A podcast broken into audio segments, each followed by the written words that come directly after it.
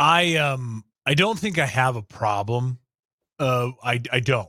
I don't. I know I don't because I keep my limits low, and I and I I I never ever ever bet what I can't afford to lose. But I think I have. I think I'm up to like seven bets for the championship weekend here. I have like seven. That's a, that's a I have- I have like, I, well, a lot of them like you know you earn like free bets along the way and things like that. These apps do a good job of promoting that you know that stuff and profit Sure. boost and all that. So I, I I was I was checking. Uh, also, I have some you know guys who like uh, you you create you know friendships with who are like, hey, if you ride this parlay, ri- I'm telling you, ride this parlay with me. I'm like, okay, I got to take it. He told me to ride it. I got I got to go with it. You know what I mean? He's my Ravens guy, and he's giving me a Ravens parlay. I got to ride it. You there know, you go.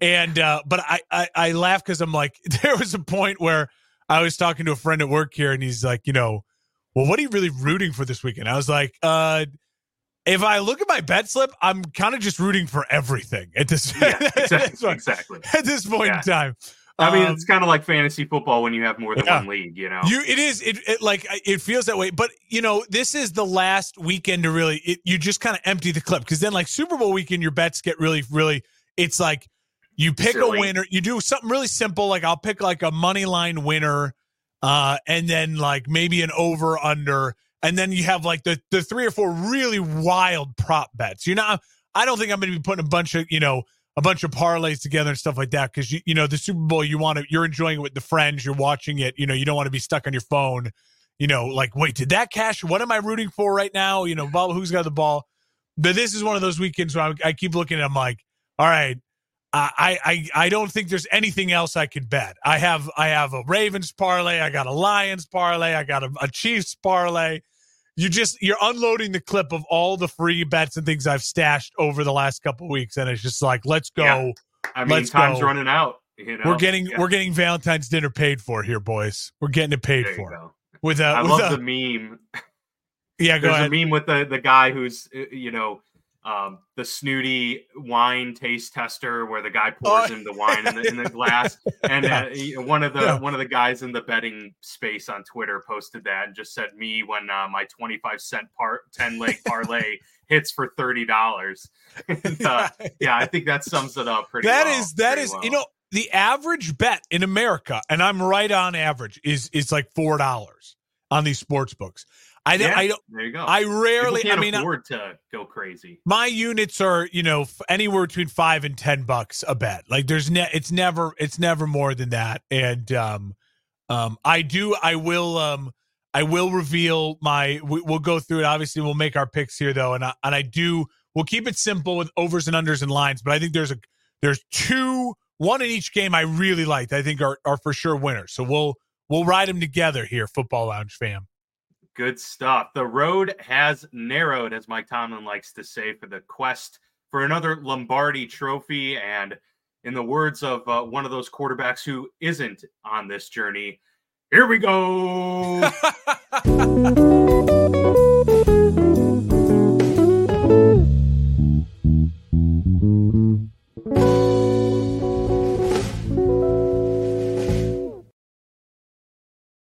Been dying to here we go. with Dak Prescott here on the show for quite some time. It felt fitting Solid. to start things off this way. it's almost as Uh, good as your yeah. christopher walken I, I you know, I just uh it- not as good. Nate Byrne did a, a hell of Oh, a. Christopher Walken. Hell that was uh I could never compete with that one, that's for sure.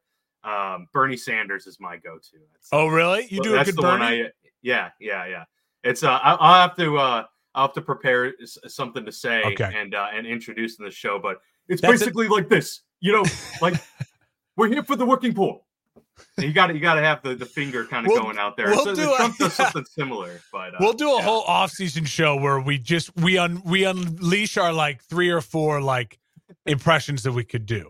Yeah, for sure, for sure. We'll do, maybe we'll do a whole, sh- whole show, uh, you know, at, pre- pretending to be these uh these alter egos. Or I will. I will Be fascinating. I would love to just, you know, spend 20 minutes doing draft prep as Arnold Schwarzenegger. Oh You know, there's, a, there's a lot of things you have to learn. It's uh, you know, it's it, just like dissecting the route Yeah. running. So I can't do Yeah. uh, Arnold to save my life. So yeah, that's all you. But um, yeah, we've got two games to go over here today and give our picks on who's going to be advancing to Super Bowl 58 uh, in a few weeks from now. But of course, as always, got to address some breaking news that happened over the last few days since our last show on Monday. If you're curious about uh, kind of our thoughts on how we ended up with this Final Four, go check out uh, that episode on Monday from our divisional round recap. But since then, the head coaching pool has uh, continued to thin out, and now we've got two vacancies left: the Washington Commanders and the Seattle Seahawks, as the Atlanta Falcons uh, officially hired Raheem Morris to be their head coach, former uh, DC of the uh, Sean McVay tree, and then also we've got uh, Jim Harbaugh going to the Los Angeles Chargers, and then the Carolina Panthers uh, deciding on Dave Canales uh, most recently the offensive coordinator for the Tampa Bay Buccaneers, to be their head coach. So those three vacancies are now filled, and we're left with two Bill Belichick, Mike Vrabel, still out there, two of which were considered to be, you know, leading candidates for the Atlanta job. So they are not in there. We've got Dan Quinn. We've got a couple other, you know, prominent names uh, kind of circulating right now for those final two jobs. So that'll be very interesting to see how that plays out. But Jim Harbaugh being the headliner here. Uh, obviously, leaving Michigan after becoming a national champion, he has won everywhere. He has prior NFL experience, prior NFL Super Bowl experience at that as well. And so now he jumps into the Chargers, which have had seemingly no identity for the last God knows how long. And he jumps into a, a team with Justin Herbert. So seems to be a pretty solid landing spot for Mr. Harbaugh and uh, familiar stomping grounds as well. He was a San Diego Charger quarterback. And uh, uh, of course, he's familiar with the West Coast in his time uh, dealing in college as well, Stanford, all the like. So, uh, your thoughts on Jim Harbaugh leaving Michigan, coming back to the NFL, and kind of what this means for the AFC West and what it means for really Justin Herbert's future and, and the Chargers' future at that. I love the move. I love the aggressiveness of the Chargers to go make the move. I love that um, Harbaugh has a place where he can go and unlike his previous stint in the NFL when he showed up to San Francisco and they were kind of a mess, and unlike when he showed up to Stanford and they were kind of a mess, and unlike when he showed up to Michigan and they were eh, just kind of in dire straits, you know, they couldn't they couldn't sniff Urban Meyer and that uh, Ohio State program he's coming to a cupboard that is not bare at all. And the AFC West now is the coaching division in sports. I mean, we both love Antonio Pierce and we're really pumped the Raiders hired Antonio Pierce. And he is the fourth best coach of that division. And that's a wild thing to say. And what I think so much about this move that is just great for us as fans of football, it's great to have Harbaugh back in the NFL you know, he spent nine years in Michigan. It's been a long time since yeah. he was gracing the sideline in San Francisco. And credit to San Francisco, they were able to rebuild pretty quickly post Jim once they got rid of their GM, who him and Jim butted heads, and they, you know, they moved on from Tomsula, and then they went and, and tried Chip Kelly really quickly and got rid of him, and then got Shanahan in there. And they've been very, very stable and successful in the Shanahan Lynch era and uh, those two working really, really well together. They're you know on the cusp of their second Super Bowl together, uh, three at, at fourth NFC Championship game uh, together. It is a a, really um, impeccable marriage. Those two, and what San Francisco has done, been really successful. But Jim was the one who kind of pulled San Francisco out of the rut. Remember, San Francisco had the uh, had you know this weird line run of coaching that included my guy Mike Singletary and uh, you know uh, uh, uh, you, uh, his his efforts on uh, Vernon Davis. Remember yeah, his yeah. quotes and all yeah. that. Like they were can't in a, do it, won't do it, can't, can't coach them, can't, can't win with it. And they were in a really weird spot. And, and so anyone who doesn't think that Harbaugh can come in and win right away, I just don't get where what you're basing that off of, right? I show me certainly not his history. That's yeah, like. I have the proof on my side that Harbaugh will come in and win right away. Now, will he go to an AFC championship game next year? No, but the, the AFC just got even more difficult, which is just great for us as football fans, right? Like I mean, oh yeah. It Absolutely. makes every one of the teams in the AFC have to up their game even more it makes this game between Baltimore and Kansas City even more important for one of these teams because the AFC again just got tougher uh, next year. So you're in this spot right now. You don't want to let this spot go to waste. I, w- I was saying uh, I, I had to pre-record my show for tomorrow morning. We're recording this Friday afternoon. I just finished, you know, spending an hour recording my show for tomorrow. I have to head out of town uh, for a, a swim meet for my stepson, and um, I was saying I was like, the AFC championship game is now the most coveted spot, two spots in all of sports, right? Like you can't think of a more like competitive uh, uh and and and hard fought like spot for those two spots. I mean, the Western Conference Finals is going to be really tough to find which teams end up in the Western Conference Finals. Got a lot of superstars in the West, but yeah. the AFC, the AFC, it's the Rose Bowl. It is. I mean, it, it is. is. Yeah, it's low, it, and and you know, and so when you basically have to pencil in with you know or sharpie in Patrick Mahomes every year, you got a lot of teams fighting for one spot. Now you seriously add to me the Chargers to that list. Like they are now a serious contender. It's impressive. Dan, I'll throw to you with saying this.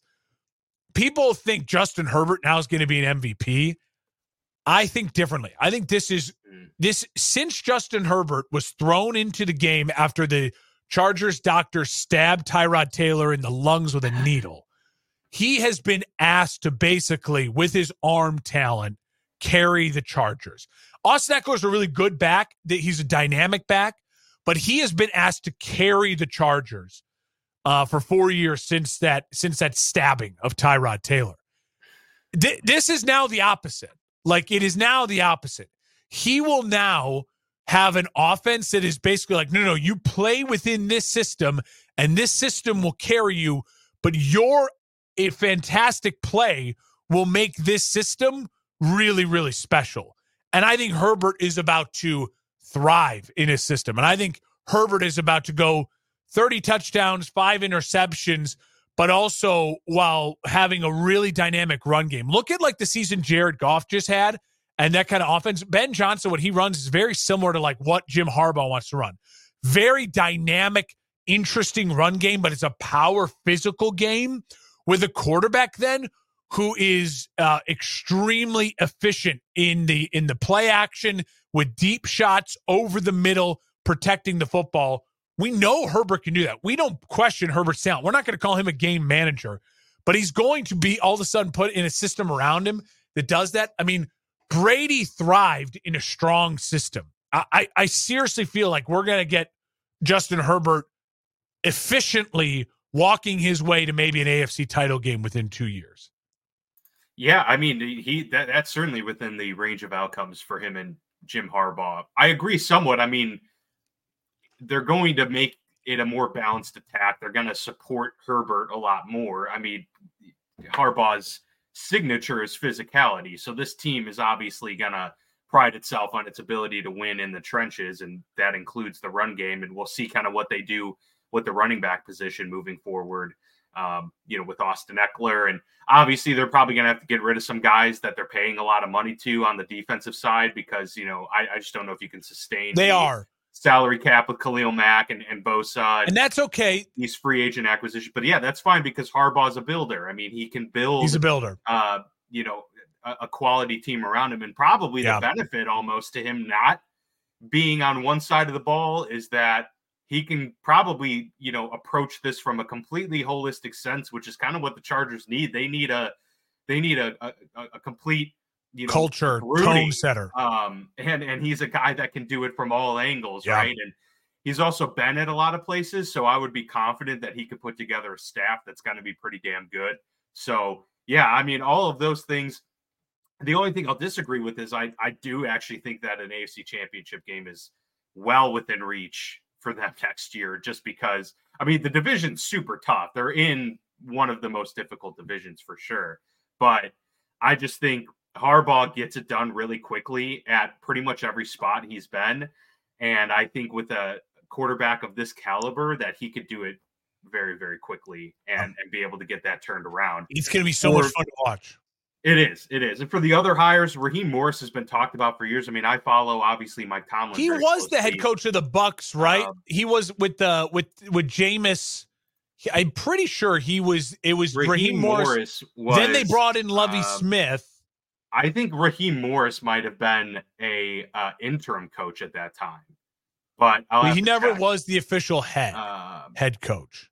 Yeah, I'm I'm trying to see uh, wh- what his head because Vance Joseph, um, I get um, him and I got him and Vance Joseph confused a little because Vance Joseph. No, you, are right. He was the the Bucks head coach from 09 to 2011, so it's been with Jameis, and then um, Lovie came in, and then they went to Arians, I think, to yeah. fix. There might have been someone else in there, and then they went to Arians to fix Jameis, and then they the Super Bowl runs and now Todd Bowles. Yeah. So well, he was I, really I mean, young. Was was James is Jameis really that old? He was there in 2011. Oh yeah. Oh yeah. Really? So he's wow. I, I didn't realize that. Um, so Jameis Winston's older.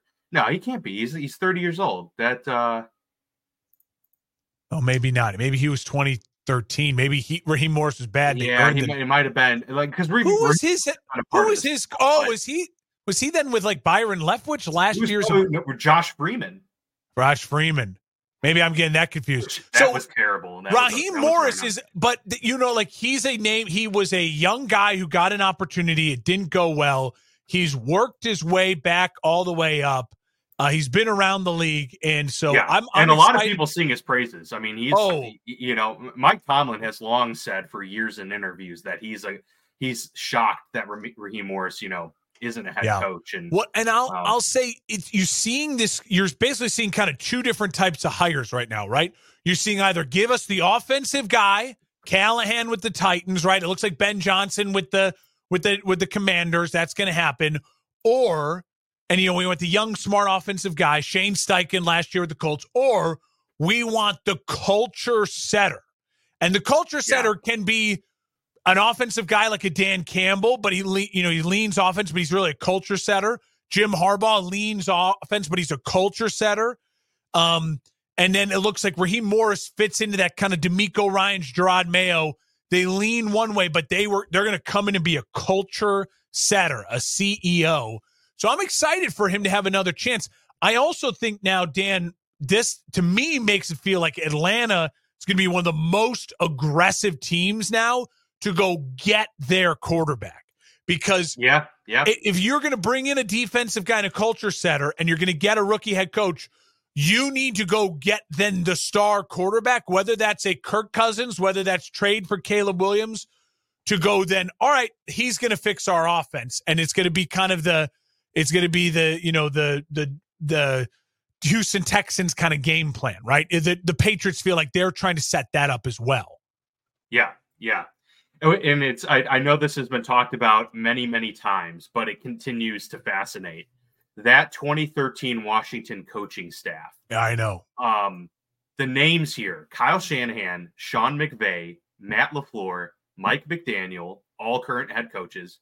Raheem Morris, now a head coach again, and Bobby Slowik, who's one of the hottest offensive yeah, coordinator names being tossed around uh, to be a head coach as well. So there could be potentially six head coaches in the NFL right now, a fifth of the league, uh, all from the 2013 Washington Commanders staff, and none of those coaches went on to you know coach for Washington, which is oh. just hilarious, and they've all had success to this point. So they need wild. to. They it's honestly, the, to break that curse, they need to hire someone from that staff. Like honestly, they, they need to just go yeah. hire Bobby Slowik. Go get Bobby like, Slowik. See, yeah, we got him. Exactly. We knew he was exactly. in the building. Just to just quell all of yeah, those, they have to. you know, uh, statements at this point. Yeah, and Dave Canales, I don't know uh, much about, but he's worked with quarterbacks a lot. He kind of turned Geno Smith around. Yep. Got Baker turned Mayfield one of his product most productive years of his career this past season. So obviously they're hoping that he can bring the same to Bryce Young in Carolina. We'll dive a little bit deeper and deeper into some of these teams when we get into the offseason episodes coming up. But yeah. Um, yeah, it's been it's been fascinating. It's been pretty fast moving with a lot of these head coaching hires, and so uh, I will. It looks like we're going to continue to see this, you know, to, on this trajectory. To put a button on it, I think for me, I, I think Canales in Carolina. I love that he got a six year deal. That's the David Tepper tax, right? Like you're you're such a bad owner. I'm going to make you give me six years. That way, if you decide to fire me, you're paying me for a long time. Yeah. I, I also think um, I'm happy for Will Levis and the Titans. If you're going to move on from a great coach in Vrabel, then move on in a different direction of like, let's go be an offensive leaning Callahan. He worked with Joe Burrow. He's going to come in and give that wisdom to our young quarterback. And the AFC South is going to be so much fun to watch next year. And then, yeah, the, the, you make the great point of we had two openings left, but uh, to me, the two most desirable head coaches still left, Belichick and Vrabel. If I was them at this point, I think I might sit this one out. Let yeah. the Seahawks no, I, hire. I don't think either Dan of those Quinn. are very enticing. Yeah, yeah, let the Seahawks hire Dan Quinn. If you're Vrabel, I mean, the Eagles, the Cowboys, there could be some big name teams with openings in a year from now. The only thing is that if you're Vrabel and Washington has the number two overall pick, they've got some good pieces on that roster that you can True. work with uh, and kind of rebuild a one storied franchise. So that it's an enticing job, uh, but a tough division. And as you mentioned, uh, better jobs could be on the horizon. But that is all for another episode. We are here to talk championship weekend, AFC, NFC games, Ravens, Chiefs, Lions, 49ers. So let's get things started here. Dive Mark, in, Dan. The Ravens and the Chiefs starting us off here this upcoming Sunday at 3 o'clock Eastern on CBS. And we've got a four point advantage for Baltimore right now. The spread, Baltimore minus four coming into this one. Uh, your initial feelings on how this one plays out? Yeah, uh, you know, it depends. Like right now on FanDuel, it's uh it's three and a half, four, depending on what you're looking at. Three and a half right now, over under 45 and a half. Um, you know, we said on the show last week when I picked the Bills to beat the Chiefs, I would feel really dumb, you know, Monday morning. And I felt really, really dumb Monday morning.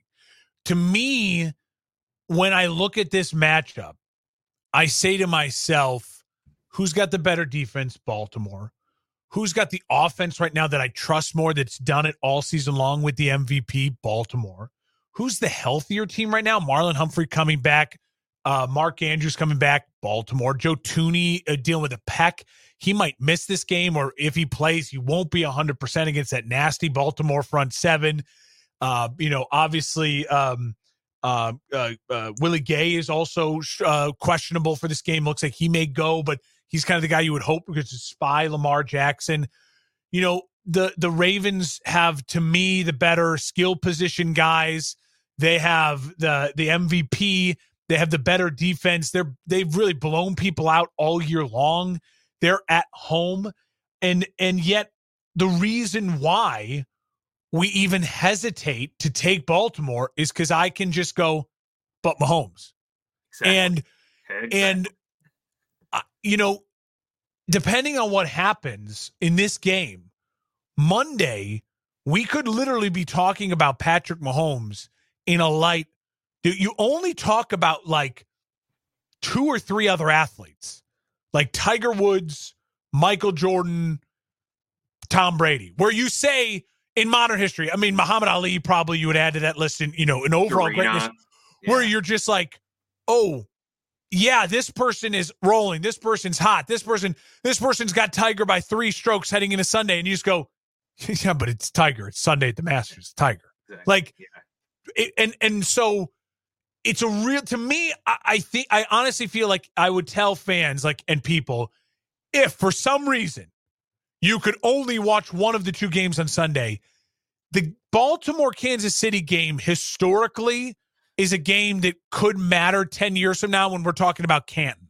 When we're talking about these guys going into Canton, like this game will be one you can legitimately look back on and be like, if Mahomes beats the MVP and he keeps Allen out of the Super Bowl, he keeps Jackson out of the Super Bowl, he kept Trevor Lawrence like he he's just he is becoming Michael Jordan, where Michael prevented Malone, prevented Stockton, prevented Ewing, yeah, prevented blocking Barkley, everybody, blocking yeah. dudes out like even in Brady's career is different, right? Because Brady's career was so long that eventually other guys, yeah, they had to win. Manning got two, Ben got two. You know, Mahomes started at the end of at, Brady's career. All these things, whatever. But legitimately, just like blocking dudes out, it's it's extremely, extremely impressive. And I would add to that on the flip side for Lamar. Think about it. If Lamar is able to win an MVP, his second, to do it beating Mahomes at home, to do it, then go on to win a Super Bowl, win a Super Bowl MVP. He's now in that air where it's like you have to talk Hall about him as a Hall of Famer. And yeah. he's still got so much of his career and his potential still ahead of him. Even if he, the way his play style, his career only lasts another seven years, where Mahomes lasts another 10 years, Mahomes may end up being the all time better quarterback in the ranking. But Lamar has a chance to do kind of what Eli Manning did and be like, hey, yeah, play hey, spoiler I'm, a little bit. You know yeah. what? You may have better, you may have better stats, bigger numbers, all that stuff, but I'm the dude. I'm your kryptonite. I was the dude who was able to beat you when you were in your prime at your biggest moments. So it's a really, I mean, there's a lot to look forward to in this game. But I think historically, this game has a chance Sunday to be a game that, that matters so much when we talk about resumes and, and Canton in 10, 15 years from now. On the NFC game, it's important, and one team will go on you maybe have a chance to win a Super Bowl. The Super Bowl will more define the legacy of whoever wins the NFC team, right? But this game will have the impact of a Super Bowl for these guys. Like it is, it really is, it is the 1B. If the Super Bowl's 1A, this is the 1B game. Yeah, yeah, no, this I I'm absolutely stoked to see how this one plays out. I was kind of surprised it ended up being the first game. I thought they would save it for the night. Well, they rotate. They want the on fairness. right, right, so yeah, yeah. Fox exactly. and CBS rotate. It's a fairness thing. Like, or no, it's NFC. AFC. So last year the NFC was the early game, so they get the late game this year. So it's yeah. luck of the draw. And it works out for the NFL because they get the superior broadcasting crew, at least from my you know uh, opinion uh, on this game on the CBS game here because it's going to be Nantz Romo, right? Yeah, uh, but Burkhardt and, and Burkhardt and, and Olsen are great. I, I, love Olsen and Burkhardt is solid, but I I don't know. I just feel like uh, well, yeah, I guess I don't know. It's tough because Nance, Nantz is my all-time is the one-one. Nantz is the yeah. Nantz is the Brady of those four. Yes, yes. Everyone yes. else and is kind of equal. I would probably you know Olsen to me is a better color commentator than um, yeah Romo. I get Olsen's the best color in the game right now. But I think I think um, he might be yes. Yeah, yeah, but it, Nantz is definitely like my all-time favorite. So Nantz is fantastic. I, I am partial to that, but yeah, I I think that this guy. I think you touched on something really important about this being a, a legacy game for multiple reasons on either Mahomes' side, yeah, um, or for Lamar. I also see this as being a super impactful game for just Kansas City in general because I think that there could be some ramifications on a loss here, being um, that you know we're, we've heard some rumors. I, I don't put much stock into them about Andy Reid mulling retirement. I don't I don't really think that that's probably going to happen. But a loss here, you know, in in a year where you know, things started to seem a little bit down for Kansas City, but they picked it up definitely in December and then are just on a roll as of late. You know, for them to take that shot, potentially losing Travis Kelce, you know, who's to say that he's yeah. ready to run it back yet again after this year? Who's to say Andy Reid doesn't hang it up what do you do with year, Chris Jones in free agency? There's a lot of questions. There, there's we're about to see a very different Kansas City team in 2025, even Harbaugh. if they win the Super Bowl. yeah, right. No kidding.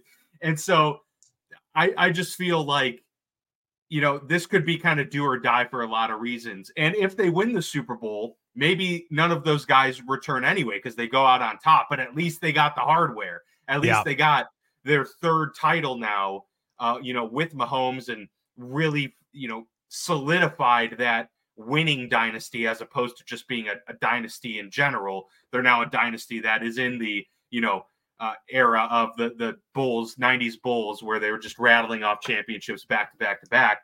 Um, so this this could be, you know, just make a totally different narrative for how the Chiefs are perceived. They're still going to be winners. Mahomes is still going to be a guy that has uh, you know, a chance to win a title every single year because he's Mahomes, regardless of who his head coach is. Yeah.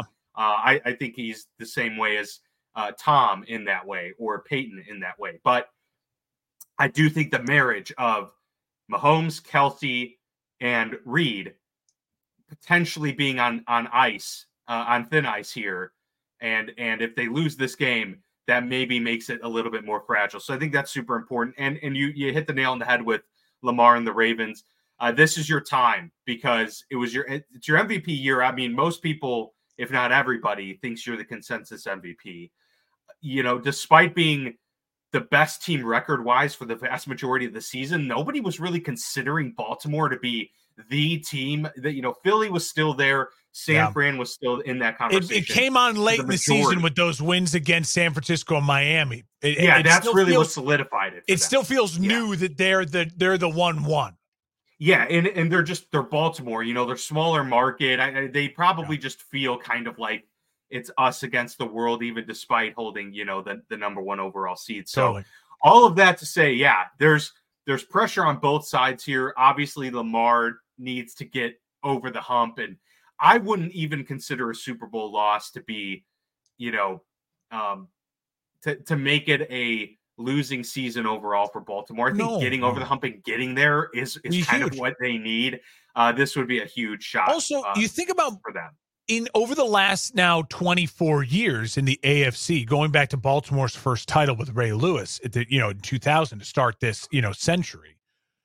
Baltimore has a chance here to sneakily be like one of, I mean, four that, I mean, what, four titles or, you know, three titles in a, you know, in a 24 year span. Yeah. Like, you know, you're winning one about eight every eight years, two different coaches, three different quarterbacks. Like, they, they, leaving Cleveland, they they have been a a real force in the AFC that include yeah. in, in, that time Manning, Big Ben, uh, Brady, and now Mahomes. So it, it, I mean, it just goes to show what a great organization Baltimore's in, even put themselves in the spot. Yeah, also, wild that it's their first AFC championship game ever. Baltimore Ravens hosting the first ever AFC championship game. I got a couple. Oh, I didn't realize that. Yeah, I guess they did go on the road. Those uh, the, they didn't host in 2000. No, I got a couple. I got a couple stats here just to. Um, they were at Tennessee, I think, right? Um, I got a couple stats here. Oh just, yeah, that's right. That that's when Ray Lewis picked off uh, the pass. It, it stole it from Steve Eddie McNair. George. Uh, yeah. Well, he stole the pass from yeah, yeah, from uh, Eddie George had it in his grasp and uh, yeah, and it got ripped away. But yeah. So um um, well, I have a couple quick little things here to think about before I make my official pick, we can get into okay. it here. Um, Mahomes three and one in his career against Lamar, but this is their first playoff meeting. But I do think that's something. It, and to me, what that means is the Chiefs defensively, Spagnuolo and everything like they've played Lamar. This isn't like this isn't like Lamar versus the NFC. As much as Lamar is explosive, it's not like they've never seen Lamar before. Now, have they seen the Todd Monken Lamar and like this version? And like maybe, maybe not. You could argue it's right. a little different. They also just played uh, Josh Allen as well. They, yeah, so they're, and a running they're quarterback. prepared to to take on a scrambling quarterback. The yeah. Chiefs tend to go man defense in the red zone. And Lamar and their weapons, they are man beaters. You talk about Zay Flowers, OBJ, likely Andrews coming back that's going to be a really interesting matchup to watch for. If and when, you know, if, if the Chiefs can keep Lamar out of the red zone, it plays into their hands a little bit. In the red zone, I think Lamar could feast on this Chiefs defense. The other thing I will say is Spagnuolo how aggressive will he be? He has a tendency in big moments to get a little aggressive. And how aggressive will he be versus Lamar, especially knowing that Willie Gay is not 100%. The guy who's your speed linebacker who would be able to, you'd, you'd hope to wrap him up. That being said, everything in my brain and my gut says that Baltimore's the better team. Harbaugh is a great coach. Baltimore has the MVP. Uh, but I felt really stupid Monday picking against Kansas City and Patrick Mahomes, and I cannot do that twice in a row. And um, if I had picked Kansas City to beat uh, Buffalo, I'd probably be picking Baltimore to win this game. That's how my dumb brain works. This is why you come to this show for sometimes just some dumb brain takes. I um I think this game gets out of hand at some point in time early in the third quarter. I think it's a lot of feeling each other out. 17-17 into halftime, something like that. And then all of a sudden, these teams feel confident with their game plans attacking the defenses. And I think – that even though great defense like like Baltimore has and a really strong uh, defense that Cincinnati uh, that uh, Kansas City has, they can get exposed. So you know, great offense always beats great defense. You watch the NBA. I was I was watching the Suns, the uh, the the uh, Boston Celtics last night versus the Miami Heat. Miami Heat are a great defense, Heat culture. There's just sometimes that Jayson Tatum's just like the dude is on fire. He was on fire from three. You couldn't do anything. Hand in his face, bodies on yeah. him, couldn't do anything. I have a feeling Lamar and Mahomes will catch fire in the second half. It's gonna the scoring's gonna explode. And if that happens, then I I picture I just can see it in my head. 27-27, a minute left in the third in the fourth quarter. Lamar had just let it down to tie the game on the touchdown drive, 27-27. And Mahomes has the ball and goes, you know, 60 yards in 45 seconds with one timeout. Sets up Isaiah Pacheco, little handoff run, take a knee, three seconds left. Harrison Butker kicks him into the Super Bowl. I'm going the Chiefs 30 to 27 over the Ravens. All right. All right. I like it. I am going against my pre-playoff prediction that I had. I I joined a uh, a playoff predictor bracket, you know, that awards you points for each win as you go along. And my final there was ultimately Ravens 49ers in the Super Bowl. The one seeds. Um, Chalk. And, and I, I picked Kansas City to get to the AFC championship game and, and to lose. I am going against that in this moment because I saw the same thing you did. I said, after I watched them go on the road in the wild card round and or I'm sorry, uh, host uh, Miami in the wild card round and handle them, you know, with relative ease, uh, especially in those elements, and then go to Buffalo and get a, a really difficult win in an awfully hard venue uh, against a surging quarterback. Uh, I just kept saying to myself, why? Who were we? And and I mean the royal we, like everybody. Yeah. Who but were me. we to even doubt who are we to doubt Patrick Mahomes and this Kansas City Chiefs team, despite their slow, uh, you know, ascension throughout the season, despite their you know record, and they were still a three seed, and they had a rough year, and the roughest year that Patrick Mahomes has had, they were the three seed, and still ended up hosting a playoff game. Um, it's just it's it's kind of comical at this point, but I just said, you know, after the Bills game was probably going to be the most difficult thing to get over for the Chiefs I agree. this year and just in general. Emotionally so now, as well. Yeah, yeah, that too. I mean, there was the pressure there of, hey, we've beaten them, you know, 2 and 0 in the playoffs at this point and and we have to do it once again, but now we're on the road and we've never gone on the road in the playoffs, all of that stuff. You know, it is it's just it's the Mahomes factor, man, and watching him do what he did, watching Travis Kelce have the resurgence, and that is something I expected. I was like, Kelce's not going to be as bad as he was in the regular season. He's just too good, and uh, he, he's gonna he's gonna return to form.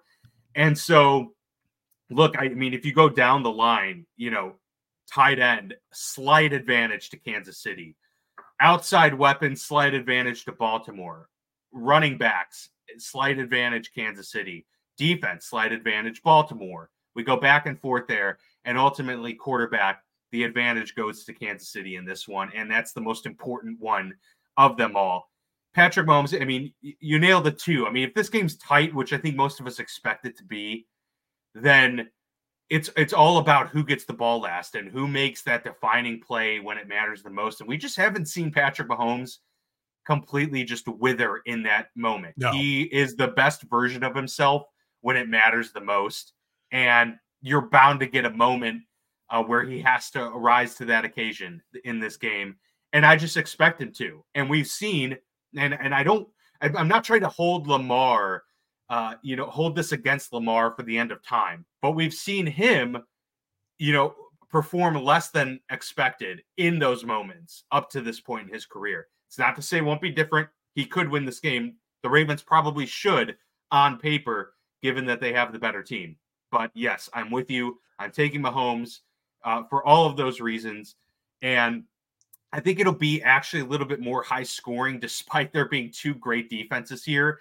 I just see it just feels like defense, like it doesn't matter anymore in the playoffs. It's yeah. like now if the great offenses are going to score a shit ton in the playoffs, and that's just going to happen. Um, you know, I, I don't know what the weather's supposed to be. Supposed to be decent, like 45 okay. degrees, you know, decent then then that makes it all the more easy to to fathom. I, I'm going to go Chiefs 34, um, Ravens 28. and and kind of solidify this thing for Kansas City. They get back to the Super Bowl once again. Yeah, and uh, we'll see if they can make it uh, three in a row.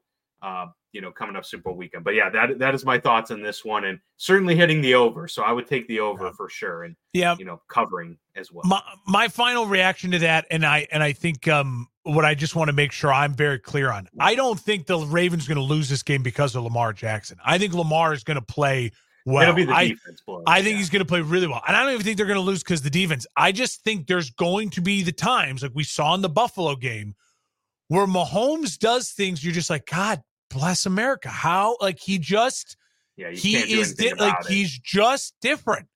And he just moves his body in the pocket and scrambles for 10 yards here or there and has the complete calmness. You know, they put a heart monitor on Mahomes during the Bills game.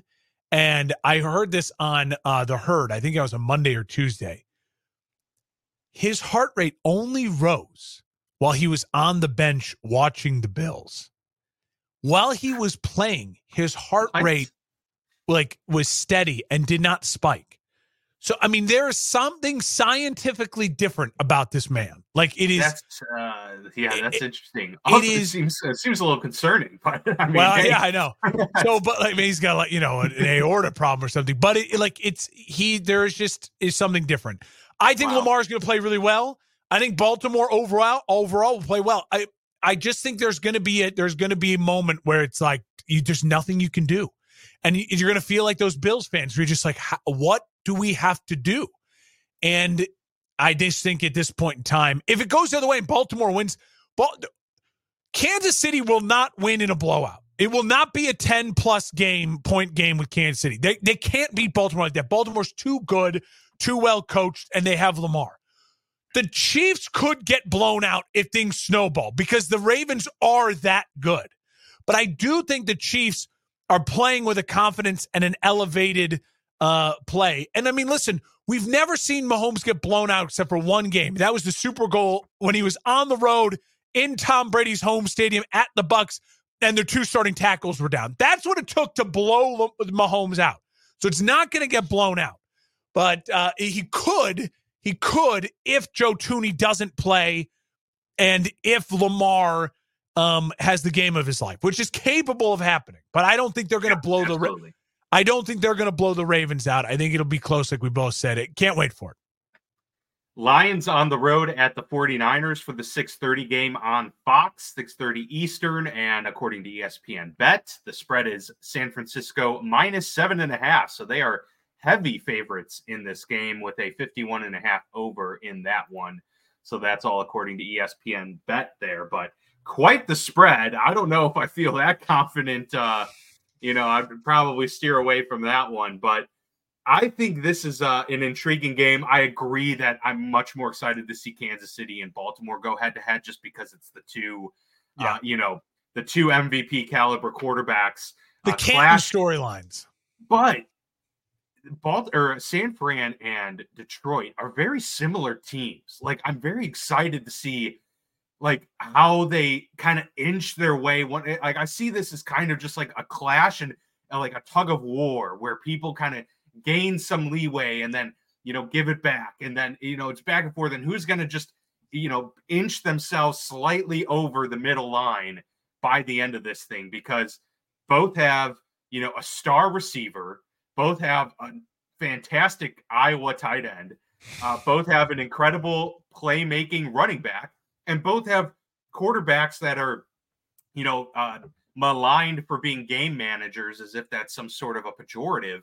And um, and, and they have you know tough defenses. Obviously, the 49ers have a much more talented defense, but we we see they haven't looked themselves, uh, you know, especially last week. But you know, I overall, Mark, think that San Fran's defense kind of returns to form a little bit. If they were playing a team like Kansas City or Baltimore, I would be much more concerned because I would be like, you know, they're going to really have to tighten up a lot and uh, and not give up any room. But I'm just, I'm not as, I you know, if I'm them, I'm not as like scared of Detroit's offense. If that makes sense, like Detroit certainly is capable of the big play and LaPorta could beat you and Amon-Ra St. Brown can. But I see this much more of a physical kind of, you know, t- beating down your defense as we go type of game for both sides. Yeah. And I San Fran's is defense is a little bit more capable of weathering that storm, while their offense has the ability to score 80 yards on a play if they need it from Deebo, if they need it from Kittle.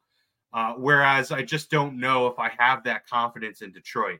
Now, as it's been for much of the season and all postseason, I am pro Detroit. I am rooting for the Lions to carry this storybook season you know, one step further and get themselves to their first Super Bowl. I would love nothing more than to see that. So I will once again be rooting for it to happen. But if we're talking about two very similar teams, one's got slightly better weapons, both you know, slightly better superstars on both sides of the ball, and a superior strategist at head coach. Those are some things that are difficult to overcome in moments like this, especially when you're going to need to not make the fatal flaw taking that extra timeout mm. when you can't afford to take it in the first half, or you know, taking a knee with 35 seconds left at the end of the half, or you know, uh, not challenging a play when you should have challenged it, doing some of those things on top of obviously the scheme. Kyle Shanahan's been in these moments. You know, this is he's been in too many of them. Uh, you know, and and on the losing side of it, I I take his experience and, and what he's learned over the years and the 24 to 3 and losing in the Super Bowl. And uh, just, I, I think there's a lot that he's seen. And I love Dan Campbell. He's going to be a coach there in Detroit for a long time. I hope that this isn't the last of their NFC championship game appearances. But for my money, I I think the 49ers just kind of have enough here. And it's it's gonna be whether it's you know that one play, it's that you know 65 yard running catch from Deebo Samuel that you just really wish you had back. It looks so, almost certainly like he's going to play. Um, I you know it's that's going to be the difference maker. So I, I think this one will be a little bit low scoring. So I would take um 24-20 49ers get the win and uh unfortunately the storybook season for Detroit comes to an end. So I imagine to divert and take Detroit on this one, but I'm curious, you know, what your what your assessment is. You have the Lions covering the seven and a half. I like that. I do have I agree. Covered. Absolutely. Yeah, no, I Bet, think it's gonna be a really lines, close game. I really do. Yeah. yeah. Betting lines, I think that's absolutely the play, 100%. Well, the uh listen, you nail on. I love what you said there at the end, Deebo Samuel. I mean, it does look like he's going to play. Does he play as like a decoy and like, you know, 10 snaps or does he play I think like, you'll let him loose. You got to let he him play because if he's hurt for the Super Bowl then it's like, oh, well, whatever, he got us here, you know. Because all reports are like I mean, he's while yeah, he's practicing, there are some real laboring struggles. It's a it's a shoulder, yeah. you know, all it takes is one hit like and all of a sudden it's like he's out again. So to me that is a crucial crucial part of the game. Crucial part of the game because this Niners the, I agree with you. Everything you said when you were talking about the how these teams match up, like great tight ends, really solid offensive lines, uh, elite elite tackles, um, a great dynamic back, really solid, you know, uh, above average uh, game elite game managing quarterbacks who who distribute the ball really well. The dynamic wide receiver in Aiyuk and St. Brown. The difference is the Niners have Deebo Samuel and the and the Lions don't. Like the Lions have guys like a Jameson Williams and some other, you know, David Montgomery, who the people like the San Francisco don't have those type of guys. But Deebo is unique. He is their Swiss Army knife. He's more important than Christian McCaffrey in a lot of ways for opening things up. Yeah, and yeah. how that offense works. The motion, so, he he does that all. Yeah. Now, now, granted, they have Kyle Shanahan was fully preparing for Deebo to play all of the Green Bay game, and then they had to think on the fly, which I think one of the reasons why their offense looks so weird through large portions of that game and not great. This week, they 100% have a game plan in like, we're playing Deebo, but as soon as he gets a wrong hit, we have to take him out maybe midway through the first. Here is now the Deebo list game plan and how we're going to attack the line. So I think they will be more prepared. I will mm-hmm. also say the Niners, they lead the league in YAC yards after contact. So they are they are really really good at getting yards hit. after catch. Yeah, yeah, and right. and, and they and they lead the league in just breaking tackles and breaking through contact and and and and gaining extra yards. I think it's like like almost 90 yards per game. So that is I think is a really crucial thing. What the Niners want to do is is the Niners want to get Brock Purdy to get the ball out quickly, accurately in space to their weapons, to Kittle, to Deebo, to Aiyuk, to McCaffrey. Boom, boom, boom, boom, boom, boom, boom, boom in space. They also, the one thing I will say is that they don't do, and Purdy doesn't have the ability, which is something I think plays into a, uh, a, a for the Lions, is the Niners. You don't see them do what Josh Allen did, right? Josh Allen multiple times during the game's like, fuck it, 60 yard bomb, trying it. Purdy doesn't do that. And Aiyuk and Deebo aren't really those type of receivers, right? And the weakness of Detroit is like Matt Stafford, 50 yard bomb. There's Puka Nacua. Why, why is he uncovered? So, a, what is not a strength of, of Detroit's is not a strength of San Francisco. So, anyone who's talking about, oh, you got to worry about the back end, I don't think you have to worry that much about the back end for now, who knows? Kyle Shanahan may come out with but, a game plan to attack them, and he may yeah, embarrass I mean, It could be uh, an Aiyuk game that he gets like three yeah. times a year where he has 150 yards, right? absolutely, and that's what I'm saying. Yeah. But traditionally, the way San Francisco wants to play, it's not a strength that attacks a weakness that San Francisco has, uh, that uh, the, the the Lions have, right? Yeah, yeah. So, um, I will say, if you were to go through and read off just dudes the Niners are the king of dudes, right? They just dudes everywhere. It is like, uh, you know, a, a really, a really, uh, you know, interesting rabbit hole you went down on in in the internet. How many dudes there are? There's a way. There's too many dudes. What what happened here? There's a lot of dudes everywhere. So you, so I will just say, in in general, it feels a lot like how I felt in the previous game. Talking right, man, like everything. They're at home defense, offensive line. I mean, McCaffrey, Kittle. There's just so much to like. The coach who's been there in those big moments. And then I look at the other side of the field and I and I smile and my heart gets warm. And I see Man Campbell. And I see his big nuts in the wheelbarrow in like the Randy Marsh game. And I see a Detroit Lions team that is playing with so much house money, with so much confidence, with so much pride. And I see a future Hall of Famer in Penei Sewell.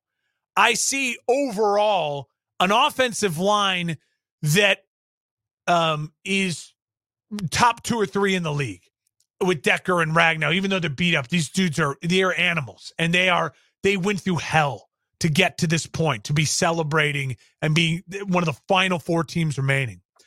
I see a running back group that is one of the most dynamic and unique in all football, both capable of catching the ball, running through the tackles, breaking big runs, uh, both capable of just you four downs. It's their drive uh, and and really punishing uh, a, a, defensive uh, a line and a linebacking core. I see a young tight end in Sam LaPorta who is very much, uh, you know, the next generation in the future of how the NFL is in a tight end renaissance like we've never seen before. Where how so many good tight ends across the league. I see Amon-Ra St. Brown who's a dog. I mean, a dog and a and a dude who's not afraid of Greenlaw and Warner and taking hits across the middle. Whose dad was Mr. Olympia, who just is going to uh, scrap and claw and fight for every extra yard. I see on defense, Aidan Hutchinson, eight sacks in his last four games, who's coming into his own. He's from Michigan. He's playing for his hometown team. I see McNeil, the young defensive tackle, who's eating up space, who's healthy again after missing time in the middle of the year, being able to take on double teams and cause havoc in the middle.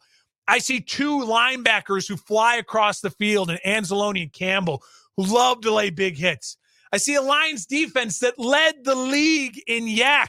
They only gave up 63 yards in YAC this year because they gang tackle, because they wrap up, because they don't let tackles break. I see a Lions, I see a Lions defense with a CJ Gardner Johnson in the backfield who's capable of making a big hit and a big play to maybe cause enough distress that Deebo says, you know what, coach, I'm going to sit the rest of this one out.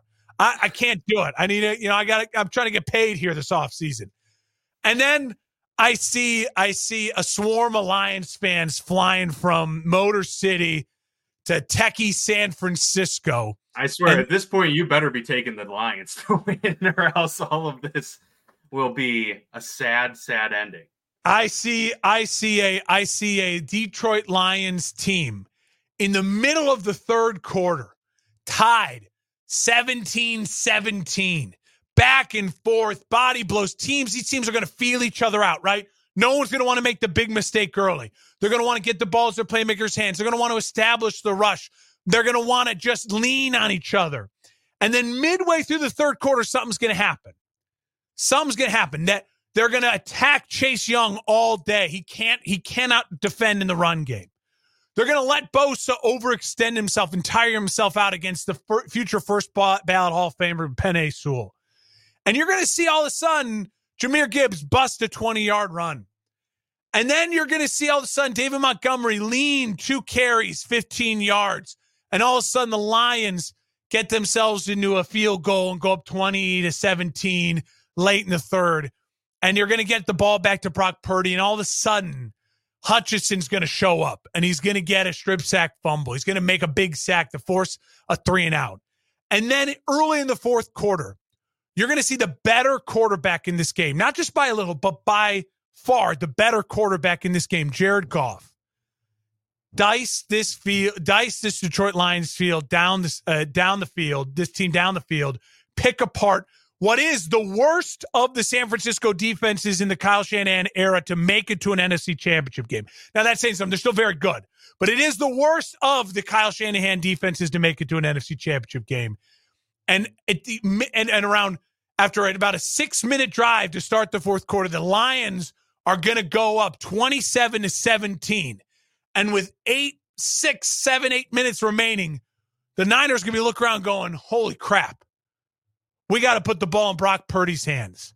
And from there on, it's easy sailing for Man Campbell and the Detroit Lions to take care of business in San Francisco.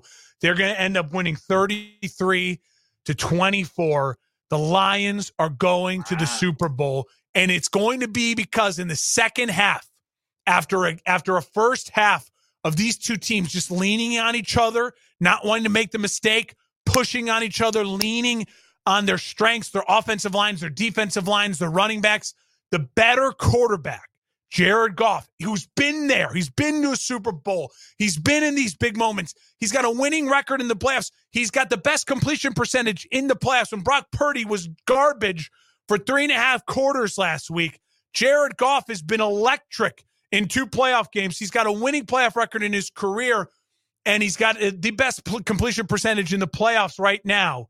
He is going to make the plays late in the game. He is good enough for Detroit and the Lions are going to win it. So, all that being said, what I what I really want to set up with you is I agree with you. I think these teams are so close. I think these teams are so unique. I think these teams can uh, could absolutely this could be a slugfest 13-13, you know, midway late in the third. If it gets to that and I think it will, I'm putting my eggs in Jared Goff's basket. I'm and Ben Johnson. I'm not putting my eggs in Brock Purdy's basket. I'm not going to do it. I've been one of the biggest Purdy deniers all year. I'm not going to change now. In the last two games that Brock Purdy's played when the lights were brightest on what was it, Christmas against the Ravens, and then last week against the Packers, he was not good in either of those games. He got bailed out in the fourth quarter with a game winning drive, but he was not good in either of those games. And I do think that Detroit's front four will be able to create a, just enough pressure to keep them alive in this game without having to overextend and, and blitz too much. And Jared Goff will win the game for the Lions late in the game. Wild, wild stuff. All right. So a, a nine point victory for the Detroit Lions. It'll be an easy it, by the fourth quarter. It'll seem like they it was an easy victory for them. They're they're gonna they're gonna play with their food for three quarters. I'd be I'd be happy to see it for sure. Uh, I don't think it'll it'll turn out that way. It's interesting you didn't mention you know any Kyle Shanahan in there. well, the listen, he chokes twenty eight to three. you know what I mean? Like he chokes. I, I, don't I, don't need to mention it. I got Man Campbell and his balls in a in a wheelbarrow versus the choke artist. Fair enough. Fair so enough. Dan, really quick before we go, I think this is a really Yeah. fun thing to think about. Which matchups? There's four possible matchups. I ask you, which matchup do you, if you were CBS and the NFL, which matchup are you rooting for? I think there's an obvious answer. Chiefs Lions. Yes, probably. hundred percent. Yeah. Agreed. That Yeah. is the matchup that, and I would say the second matchup would be Chiefs Niners. You, if you're the CBS and you're and you're the NFL, Chiefs are the number one. The Taylor Swift Mhm. Kelce drama is the draw, and also the talk of Mahomes winning three this early within seven years. Uh, I mean, it's that is, oh, is such a storyline. Mama Kelce, Jason will be there it, it- that's that's the ratings draw. And I think the Lions, even though they're a much smaller market than San Francisco, they have a 2016 Cubs feel to them, to Yeah, where they're it's a like lovable team. and first game of the season, Lions Chiefs. Last game of the season, Lions Chiefs. I think there it would be ratings gold. So if you want to put your tinfoil hats on, the Lions don't wor- look at the what the logo and the colors. The NFL wants the Lions and the Chiefs. Well, the next time that we regroup with you all, there will be a Super Bowl matchup. We'll know exactly what we're looking forward to over the next couple weeks. Of course, there's the week off there in between, so we can discuss some other items, probably some more head coaching news if that Probably. uh, tends to drop, and uh, plenty surrounding whatever matchup we end up getting here for Super Bowl 58. So looking forward to it. But yes, those are our picks. Both of us taking the Chiefs, and we are split on 49ers Lions. But nonetheless, I think we'll all agree we're going to be treated to some good games and enjoyed, folks. The last time we're getting multiple NFL games for quite some time I know. about eight and a half, nine months. So yeah, enjoy it while we can. But uh, yeah, this has been the Football Lounge with Mark and Dan, and we'll see you back here next week.